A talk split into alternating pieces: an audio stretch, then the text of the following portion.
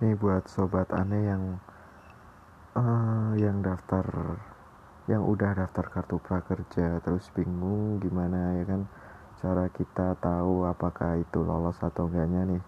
Aneh kasih tahu nih pada kalian semua nih.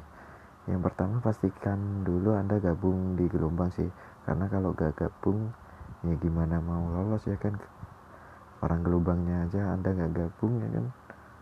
Dan pastikan uh, informasi di kartu dan kedua ya pastikan informasi di kartu anda itu benar adanya yaitu dari nick mungkin atau nomor HP dah yang ketiga nantinya peserta yang lolos akan mendapatkan SMS pemberitahuan kepada nomor HP jadi nomor HP anda harus aktif gitu. Kalau nggak aktif gimana dia mau nah SMS kita ya kan? Kalau nggak bisa cek aja di websitenya kartu prakerja oke okay?